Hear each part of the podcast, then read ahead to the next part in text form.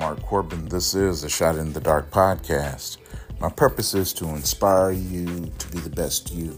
I have a quote that I want to share with you. I don't have an author or a title, but I'll read it to you now. Work on things people can't take away from you. Things like your mindset, character, personality, transparency, your entire being. I'll read it to you again. Work on things people can't take away from you. Things like your mindset, character, personality, transparency, your entire being. There is nothing about you that anybody else can own. Own your future, own your day.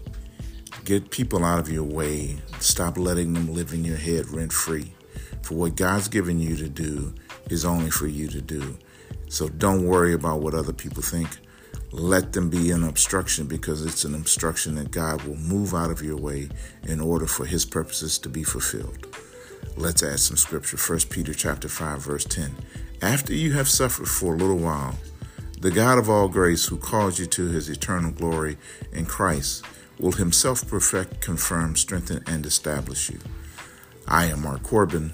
This is a Shot in the Dark podcast. I believe something wonderful will happen today.